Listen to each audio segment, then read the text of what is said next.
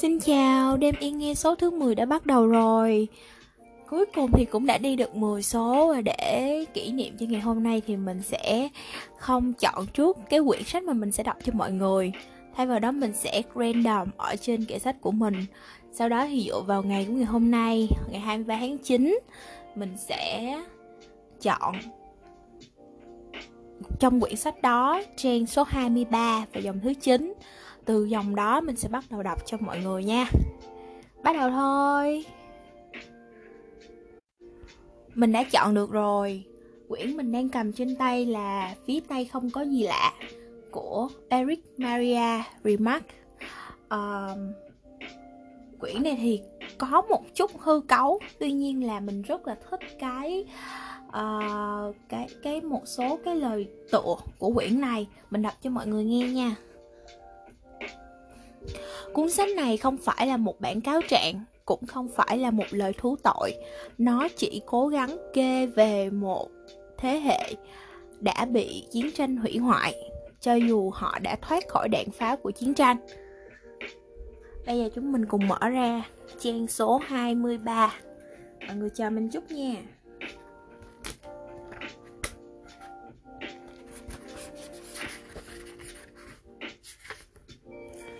Đài trang số 23 Dòng thứ 9 1, 2, 3, 4, 5, 6, 7, 8, 9 Mình bắt đầu đây. Chúng tôi quyết định chiều sẽ đi thăm cậu ấy. Corp rút ra một lá thư. Cantorek nhờ tớ gửi lời chào tới các cậu. Chúng tôi cười. Muller quăng điếu thuốc lá đi và nói Tớ muốn giá mà lão ta đang ở đây. Cantorek là thầy giáo chủ nhiệm của bọn tôi. Một người đàn ông nhỏ thó, nghiêm khắc, mặt nhọn như mặt chuột Luôn bận chiếc áo vest dài xám xỉn. Lão có thân hình na ná gã hạ sĩ quan Himmer Stop Nỗi khiếp đảm của núi tu viện. Mà kể cũng khôi hài là nỗi bất hạnh trên đường đời thường lại do những kẻ lóc chóc gây ra, những kẻ mạnh mẽ và hay sinh sự gấp nhiều lần những người to xác. Tôi luôn cố tránh để không bị sa vào những đơn vị có chỉ huy nhỏ con. Phần lớn bọn họ là những tên bốc lột đáng nguyên rủa. Trong các giờ học thể dục Kentorek cứ lại nhại thuyết giảng mãi kỳ cho tới lúc cả lớp đồng lòng để lão dẫn đến tỉnh đội đăng ký nhập ngũ. Tôi vẫn nhớ mồn một hình ảnh lão ngày đó, khi lão nhìn chúng tôi với ánh mắt lấp lánh sau cặp kính và xúc động hỏi Các em sẽ cùng đi chứ các chiến hữu? Những nhà giáo như lão thường xuyên trữ sẵn tình cảm của họ trong túi áo vest Và cũng sẵn sàng đem nó ra phân phát theo tiết học. Thế nhưng thuở đó Chúng tôi nào đã để tâm chuyện ấy.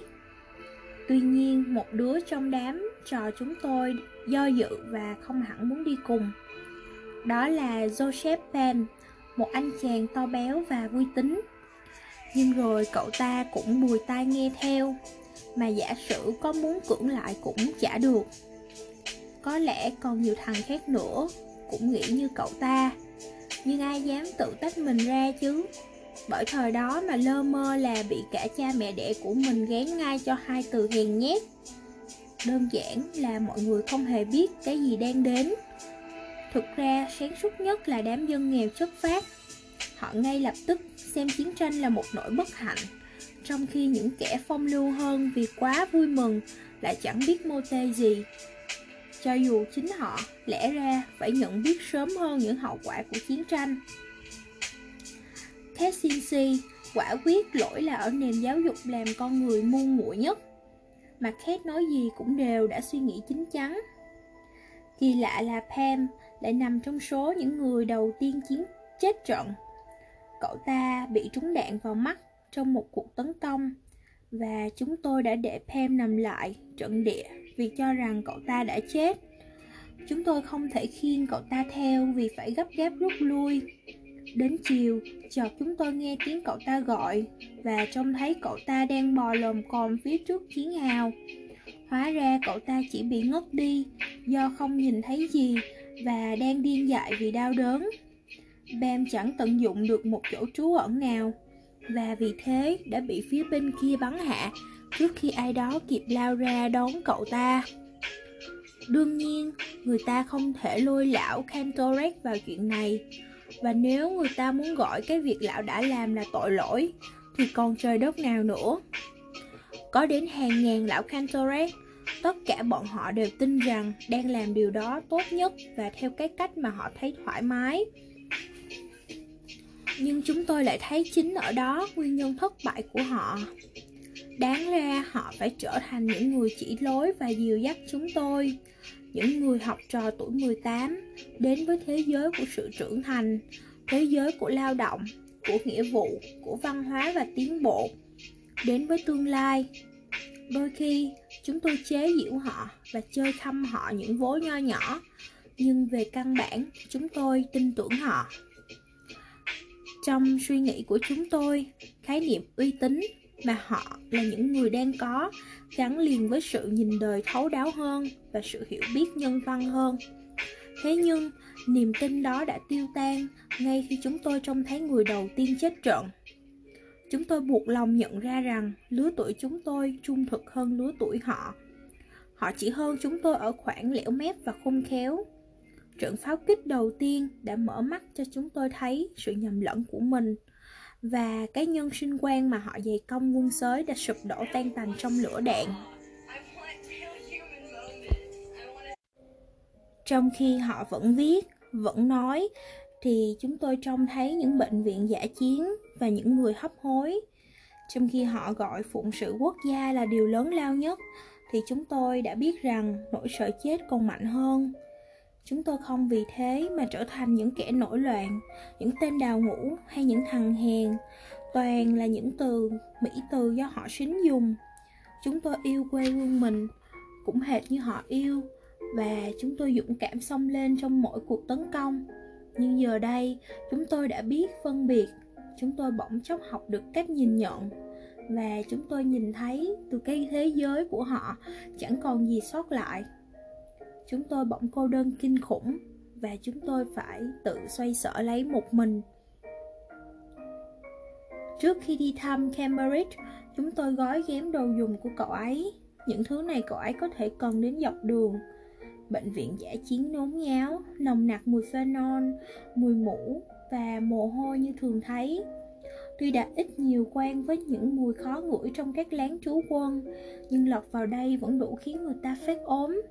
Chúng tôi hỏi han tìm kiếm Cambridge. Cậu ấy đang nằm trong một gian phòng lớn, đón chúng tôi với nét mặt chỉ còn thể hiện sự yếu ớt vui mừng và nỗi bức xúc đến tuyệt vọng. Trong lúc mê man bất tỉnh, cậu ấy đã bị kẻ nào đó xoáy mất chiếc đồng hồ.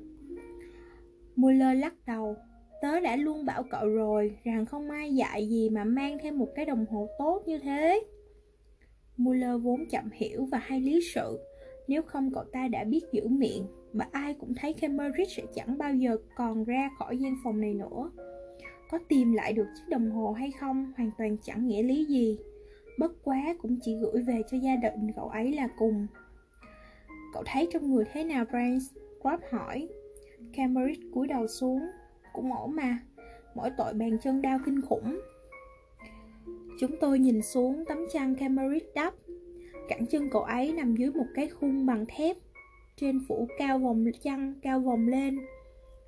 Tôi khẽ đá vào ống chân Muller Ai chứ anh chàng này dễ hỏi ra với Cambridge điều mà đám quân y đã kể cho chúng tôi biết ngoài kia. Ấy là Cambridge không còn bàn chân nữa Chân cậu ấy đã phải cưa bỏ. Thân sắc cậu ấy thật kinh khủng, vàng vọt và tái xám trên mặt đã hiện rõ những đường nét xa lạ mà chúng tôi khá quen thuộc vì đã phải nhìn hàng trăm lần rồi. Thật ra đó không phải là những đường nét, những dấu hiệu thì đúng hơn. Dưới làn da không còn mạch đập của sự sống, sự sống đã bị đẩy ra đến mép ngoài cùng của cơ thể. Thần chết đang hoành hành ở bên trong và đã chế ngự được đôi mắt.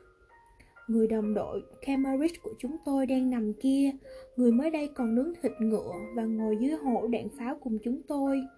Vẫn là cậu ấy, Nhưng lại không còn là cậu ấy. Hình ảnh cậu ấy trở nên nhạt nhòa, Vô định, Như một tấm ảnh chụp đè lên nhau hai lần. Ngay giọng nói của cậu ấy cũng mang âm hưởng của tro bụi. Tôi nhớ lại ngày chúng tôi trên đường mẹ cậu ấy một người phụ nữ to béo tốt bụng đưa cậu ấy ra ga bà khóc suốt mướt đến nỗi sưng húp cả mặt mũi Camarit ngượng ngùng vì mẹ là người kém bình tĩnh nhất trong tất cả mọi người. Bà dường như tan chảy thành mỡ và nước mắt. Vừa khóc bà vừa để mắt đến tôi, chốc chốc lại níu lấy cánh tay tôi và van vị hãy để ý trong non France ngoài mặt trận. Đúng là France mặt mũi non choẹt như đứa bé, xương cốt là yếu mềm, mới đeo ba lô có 4 tuần đã rước ngay hai bàn chân bẹt. Nhưng ngoài mặt trận thì ai còn để ý trong năm ai được nữa. Bây giờ cậu sẽ được về nhà, Rob nói, chứ bình thường sẽ phải đợi ít nhất 3-4 tháng nữa thì mới đến kỳ nghỉ phép. Đó là một đoạn trong uh, viết tay không có gì lạ của Eric Maria Grimac. Um, mình nghĩ quyển này khá là hay. Và nếu mà các bạn muốn mình đọc hết cái quyển này thì có thể uh, email cho mình. Uh, địa chỉ email mình sẽ để bên dưới phần description của podcast này nha. Và mình là thanh tuyền. Vẫn chúc các bạn ngủ ngon.